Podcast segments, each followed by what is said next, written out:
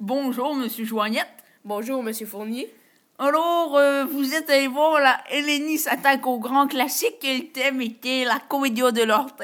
Exactement. C'était un canevas avec du texte euh, comme la majorité des spectacles de nos jours. Euh, pas du tout. Pendant une heure, François-Étienne Paré euh, faisait découvrir les personnages aux trois comédiens qui étaient Réal Bossé, Marie-Ève Morancy et Salomé Corbeau. Et ensuite, pendant 30 minutes, ils improvisaient une pièce.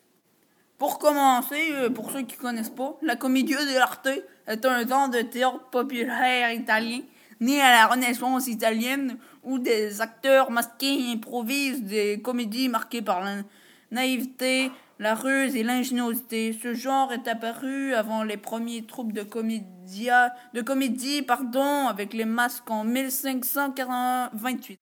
Oui, c'est ça. C'est un jeu de l'époque de la Renaissance italienne qui était principalement le travail de certains comédiens. Très brièvement, euh, c'est l'histoire de Pantalon et Harlequin qui déménagent dans un château. Oui, euh, les deux, ils rencontrent une jolie fille, ils l'aiment euh, les deux, mais par la suite, Harlequin parle avec le docteur et il découvre une tache de naissance sur la demoiselle, identique à celle de Pantalon. Donc, il découvre que la jeune fille est donc la fille de Pantalon. Donc, il est, euh, Harlequin réussit à faire accepter Pantalon de lui donner un petit peu d'argent et de vivre avec sa fille. Oh, ouais, je comprends ça. Puis, euh, comment as-tu trouvé la pièce au complet? Donc, j'ai trouvé la pièce amusante, mais j'ai préféré lorsqu'ils ex- expérimentaient avec leurs personnages. Surtout quand ils faisaient la bataille sur le pont pour savoir qui qui passerait. Aussi, quand François-Étienne Paré les faisait passer d'animal à un personnage, ça l'aidait vraiment à exagérer le stéréotype. Les comédiens euh, jouaient donc bien leur rôle. Oui, ils étaient vraiment précis avec leurs mouvements et ils avaient vraiment beaucoup d'énergie. Ça l'aidait à rendre la pièce vivante. Alors, euh, est-ce que les décors étaient corrects? Car euh, avant, euh, il me semble que ces présentations étaient faites dehors. Les décors ne ressemblaient pas à ceux de la comédia originale parce que, premièrement, le public était situé autour de la scène et non à l'avant, mais l'espace était plus petit, donc c'était correct. Deuxièmement, les comédiens n'interagissaient pas avec le public, ce qui m'amène à mon troisième point. Avant, les, comédiens ne demandaient pas à payer pour le spectacle, puisqu'ils ramassaient l'argent à la fin. Donc, ils interagissaient avec le public pour garder les spectateurs, pour par la suite ramasser leur butin. Mais dans la pièce qu'on a vue, on n'aurait euh, aucun avantage à quitter puisqu'on a payé à l'avance. Y avait-il euh, beaucoup d'éléments de décor ou plutôt euh, très peu d'accessoires comme avant? Il y avait peu d'accessoires. Il y avait trois cubes, quelques costumes ou pièces de vêtements avec des petits accessoires comme un morceau de tissu, une plume et un chapeau. Mais c'était correct parce qu'avant, les comédiens se déplaçaient, donc ils n'avaient pas beaucoup d'accessoires.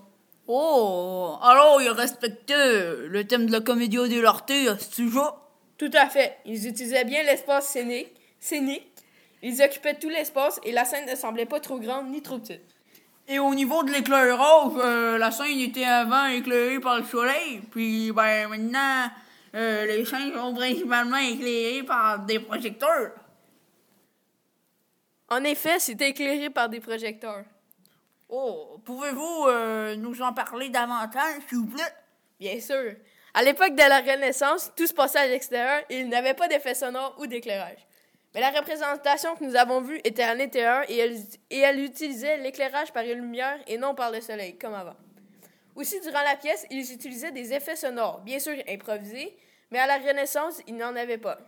Oui, dans la comédia dell'arte, euh, les règles de jeu sont avoir les écrans ouverts, la règle du ping-pong, pas toucher au masque, interagir avec le public, pas mettre et enlever le masque devant le public.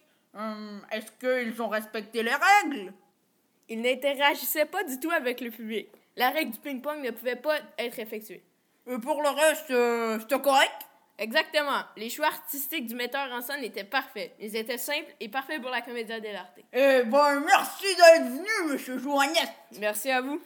Et bon, ma part, je vous dis merci d'avoir écouté et à, euh, à éventuellement.